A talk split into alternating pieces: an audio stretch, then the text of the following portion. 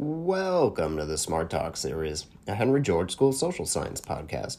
The Smart Talk series is a weekly podcast with an array of discussions held with academics, policymakers, practitioners, and other professionals to explore new ideas and theories within the economics field. Today, our discussion comes from our most recent annual conference Why is Housing So Unaffordable? Causes and Solutions. For the next 12 weeks, our discussions will revolve around the topic of housing and house prices, with three subtopics. The first will be root causes, followed by an evaluation of current policy responses, and finishes with alternatives to current policy and thinking around affordability. Today, we were lucky enough to speak with Brendan Cheney. Brendan is the Director of Policy and Communications at the New York Housing Conference. The New York Housing Conference is a policy and advocacy nonprofit dedicated to advancing state, local, and federal housing policies. Our affordable housing crisis will require comprehensive solutions, which will require reliable data. With good data, we can formulate the best possible policy, understand what areas need the most relief, and empower those shut out of the market due to unaffordability. With organizations like New York Housing Conference, policymakers can prevent gentrification and buyers have help navigating the market. We're glad to have our guest on at such a pivotal moment in this housing crisis. Brendan earned his bachelor's degree in economics and political science from the University of Massachusetts Amherst and his master's in public administration from Syracuse. He has extensive experience as a policy analyst and consultant. Mr. Cheney was also a staff writer for Politico, writing about housing policy and homelessness, often using data to communicate policy trends and complex ideas. As Director of Policy and Operations, he oversees all advocacy and policy efforts on behalf of the conference. Together, we talked about the priorities of Governor Kathy Hochul, got into the weeds of federal and state housing policy, and explained the concept of affordability depth. It was quite an interesting conversation. Before we get started, I also wanted to mention another poll we're running. We want to hear from you and what you have to say. If you have any suggestions for the show, please participate in our poll. We'll leave this one open a little bit longer so that we can get some more participation from our listeners. We hope you enjoy this talk, and please make sure to check back on our page every week for a brand new episode.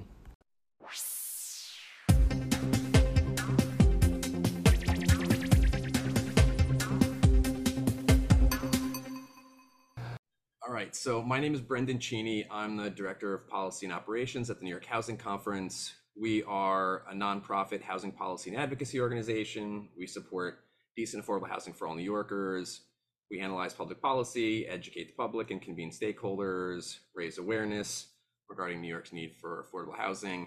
And so we advocate on the city, state, and federal level for resources and policy around affordable housing. So what I'm going to do is I'm going to um, sort of talk a little bit about the, the the data points we see that sort of point to the extent of the affordable housing crisis, and then some of the policies we've been working on and are going to work on uh, at the city, state, and federal level to address these issues. All right, so this first slide shows the history of homelessness in New York City. This is the number of people in Department of Homeless Services shelters going back all the way to 1983, and you just see that it's sort of con- consistently increased with some with some dips. There was a and, and the latest dip you see is um, sort of during the pandemic there in 2020, 2021, 2022, and now you've seen it really, really expanding again. Um, in this chart, it's up to 75,000. I think if you look at some of the news coverage, uh, it's, it's over 100,000 now. So it's a combination of, of New Yorkers that have experienced homelessness. And then there's the really big growth in people seeking asylum coming to New York City that are also experiencing homelessness and getting sheltered in New York City. Uh, so the numbers really climbed and and, and has been been climbing again recently because of that and because of think you know the uh, end of the eviction moratorium and just ongoing housing issues. and so, and and then what you have is you people who are housed but have rent burdens. I think this was covered a little bit earlier, but want to show sort of our chart where we look at this. Uh, so rent burdens, if you're paying more than 30% of your income in rent, you're rent burdened. If you're paying more than 50%, you are severely rent burdened. And if you look at this by income, you see that the uh, crisis is particularly severe for New Yorkers at the lowest incomes. And so NLHC covered this earlier, Lindsay did. Um, and so just sort of highlighting this again, you can see almost 400,000 households in New York City are severely rent burdened, or almost 400,000 you know households making less than $25,000 are severely rent burdened. And then this affects our advocacy as well. This is a chart we put together and it shows affordable housing that New York City produces. It shows sort of where the units are produced by community district across the city. And you see unequal, uneven distribution around the city. And what we want to see is more affordable housing in all neighborhoods and, and a more equitable distribution. So this this affects our uh, our work as well. Statewide, we have the same. You know, outside of New York City, there the there are the same uh, housing crisis issues. Nearly half of renters statewide are cost burdened. Seventy six percent of very low income renters are cost burdened. This data, I'm sort of repeating. This is from uh, NLIHC. You know, 52 homes available for every 100 very low income households. So like a really big crisis statewide. And then uh, we also look at uh, the city's public housing. Public housing, you know, sort of you contrast public housing versus affordable housing. Affordable housing is privately owned but publicly subsidized housing. The public housing is publicly owned and publicly subsidized. In New York City, the Public Housing Authority has 177,000 apartments, 361,000 residents. The latest needs assessment. So every um, it's every three years, every five years, they do a physical needs assessment where they assess how much uh, capital needs the portfolio needs to be in good condition. And the latest report showed that the housing authority needs $78.3 billion in capital needs to repair the buildings over the next 20 years, 37 billion in immediate needs, another 18 billion needed within one year, another 18 billion in addition to that needed within two years. So um, really, really substantial capital investment needs in the city's public housing. And so that's something we are focused on as well. So that all leads into the the things we're looking at in terms of policy solutions at the city, state, and federal level. I'll sort of ta- start broadly. There's sort of two things we focus on. One is housing funding, so it's increasing city funding. It's um, you know protecting and increasing federal funding for housing programs. And then on the supply side, increasing affordable housing, increasing all housing supply as, as a part of that, and then tax incentives and ensuring that the affordable housing that is built uh, targets deeper affordability. So, so working on on that as well.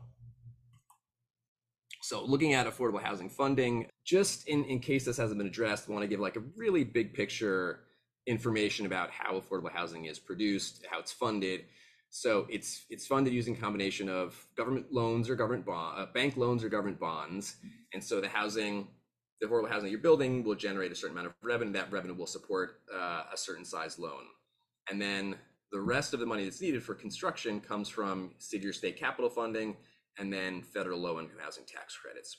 So we're talking about increasing support, increasing government resources, government subsidy for affordable housing. We're talking about city and state capital funding and the federal low income housing tax credits.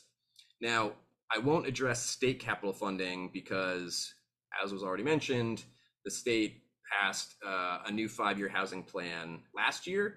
Uh, and so, you know, we were advocating and supporting that. And so, you know, for the next several years, that's in place. But at city level, advocating for more funding, and then at the federal level as well. So I'll talk more about that. At the city level, we've been advocating for $4 billion per year for city capital funding and this year there is $4 billion in the budget, but we'll be continuing advocacy for that to be in the budget every single year. Um, and that's made up of 2.5 billion for housing production and then 1.5 billion for public housing. Now, I don't want to, we don't need to go too deep into this, but one of the things that's, that's gotten in the way was that the, the city housing agency was understaffed. And so they were not able to, to do enough projects, to complete enough projects to spend the money they had. So um, it was harder to advocate for a big increase in funding, but they're getting staffed up again, and we are um, advocating for for additional funding. More funding will mean both deeper affordability and um, and more production. So when I showed you the map earlier about how affordable housing is built across the city, we th- this is this is our work in response to that. So we have the New York City Housing Tracker, and it shows housing data by city council district and I think one of the most important parts of that data is showing affordable housing construction by city council district. And what it allows us to do and allows everybody else to do is to hold the city accountable and to hold neighborhoods and elected officials accountable to have to advocate for to support affordable housing in our council districts to show which council districts are not really doing their part so what we saw was that 16 council districts produced more than 2,000 units uh, over the time period from 2014 to 2022, whereas 17 districts produced fewer than 400 units, some, you know, less than 50. What I'm showing here is Councilmember Rafael Salamanca's district, which produced roughly 8,500 units of affordable housing. You can see the little bar next to it, the average was less than 1,500 units, right? So his district producing you know, significantly more affordable housing than most other districts. What we want to do is we want to see more equitable distribution. We want to make sure these districts that are producing less affordable housing are producing a lot more and really contributing to solving the housing crisis. So anyway, check out the housing tracker. Um, I'll put a link in the chat after I'm done, and you can sort of look in your neighborhood, look at a council districts. You can see there's lots of different housing stats in terms of demographics and what the housing stock is like and what the housing needs are like in the district, and then there's data on housing production. At the city level, we're also advocating for uh, deeper affordability of the affordable housing that's produced. This chart shows what the production breakdown was like from 2014 to 2022 of new construction of affordable housing. You can see the the biggest chunk was for what's called low income, which is $63,000 up to $101,000. So it's in that income range.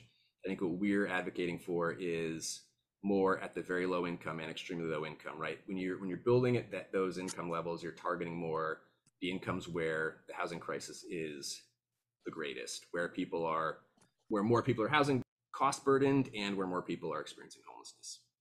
So we're advocating for deeper affordability of the affordable housing. And then on the public housing side, we are advocating for different programs that will that will allow the housing authority to make repairs to bring their buildings up to, to good condition. So it's capital funding, so just direct capital funding to support repairs. It's the PACT program, which allows for private financing to come in and support affordable housing. And then the Preservation Trust, which also just converts the federal funding source for the public housing, but also allows for, for private financing. So working on all these, supporting all these tools to preserve public housing and provide um, better housing for the residents. And then lastly, um, at the city level, there's a zoning text amendment being proposed. So this would make zoning changes citywide. I think there will be more information about that from the city in the fall and winter, but looking at things like reforming parking requirements. So you can build more housing without needing to add as many parking spots, uh, sometimes without adding any parking spots, a density bonus for affordable housing, and then other sort of smaller changes, detail changes that will allow for more density or even just allow the density that's in the in the currently allowed by zoning um, so that will allow for more housing supply and more affordable housing supply in the city at the state level uh, we were advocating around land use uh, with the goal of promoting more housing supply statewide and then also fair, it's connected that fair housing you know as i think you've heard a lot of today one of the biggest reasons for the housing crisis is a lack of housing supply generally, but also lack of, of housing at the at the deep affordability levels. Um, and one of the barriers to increase housing supply are policies in local communities that prevent new housing or you know severely limit the, the density of the housing. And so um, and that then fo- what what often follows from that by limited housing is creating um, and perpetuating segregated housing. And so we were fighting for the governor's uh, supporting the governor's housing compact, um, which would have had growth requirements for all communities and uh, transit-oriented development. So that's some higher density around uh, around transit stations, public transit stations, and so I think going forward, we're going to continue working on that. We're going to continue supporting um, requirements for housing growth statewide so that we have more housing supply to give more people more opportunities and more choices um, and um, probably also transit oriented development so looking forward to doing more of that work in the year ahead homelessness prevention legislators have proposed the housing access voucher program this would be a state funded rental assistance program I, you know, I think you've heard about it. The federal level, there's the Section 8 program, which is federal rental assistance. talk about that again in a second. But uh, and then at the city level, there is a, um, a city program, city funded rental assistance, the city FHEPS program. Um, and so pushing for a state housing assistance, rental assistance program, state funded, that would help families and and and I think single adults stay in their homes, avoid eviction, you know, help families that are severely rent burdened. So we supported that last year, and, and we'll look forward to supporting that in the future. And then also supporting tax benefits, tax abatements that would support affordable housing. There is the 421A program that expired. I think what we're looking for is a, is another housing benefit similar that would support uh, adding affordable housing in high cost neighborhoods. There's really not another way to generate affordable housing in high cost neighborhoods. And our data in the, the housing tracker really shows that there's some neighborhoods that are high cost that have affordable housing because of the 421A and the MIH, the mandatory inclusionary housing program. So we need another program that can that can provide affordable housing because otherwise it'll just be affordable housing built with city subsidy in low cost, lower income neighborhoods. And then on the preservation side, we supported the J51 tax benefit, which um, is a tax benefit for making repairs in private housing. So we supported that in the past legislative session. And then on the federal side, we support, you know, continuation and expanding the HUD budget. HUD has many programs that are vital to affordable housing locally and across the country. Section 8 housing assistance, the Section 8 rental assistance vouchers. Only one in four eligible households receive assistance. We have called for and produced the report that showed how universal access, allowing everybody who's eligible to get Section 8, how that would protect people from homelessness, protect more people from homelessness, and benefit the local economies where people would have more money to spend locally on the necess- necessities that they can't currently spend on because their housing is too expensive. So we're supporting protecting the funding and, and expanding the Section 8 program. And then the public housing side, uh, supporting funding for capital funding to make repairs and support for the federal resources for the Preservation Trust. And NLHC, you know, showed some of their showed their federal priorities, priorities earlier. We support and work with them and support those issues as well. But just wanted to highlight some of the ones we're we're focused on, and then also the low income housing tax credit. As I said, is an important tool for building affordable housing locally, and so we are advocating for ways to expand and improve the program. You know, can get way more in the weeds if if you guys want to, but the idea is that you know if you the tax credits can come with a development that uses private um, tax exempt bonds, um, but a state has a certain cap as how much of that they can use. And so if you exempt housing from that cap, then you can um, the city could use a lot more private activity bonds and and, and therefore get a lot more tax credits. Um, but even if you reduce the amount of bonds that you have to use in a project to get the tax credits, you could the bonds could go farther and the tax credits could go farther. And then finally, just increasing the uh, tax credit allocations generally across the country. And that's it for this week's episode of Smart Talk. Thank you for listening, and we hope it made you think. If you'd like to learn more about our research, check out hgsss.org. That's hgsss.org. If you'd like to listen to our content as soon as it's published, subscribe to our show.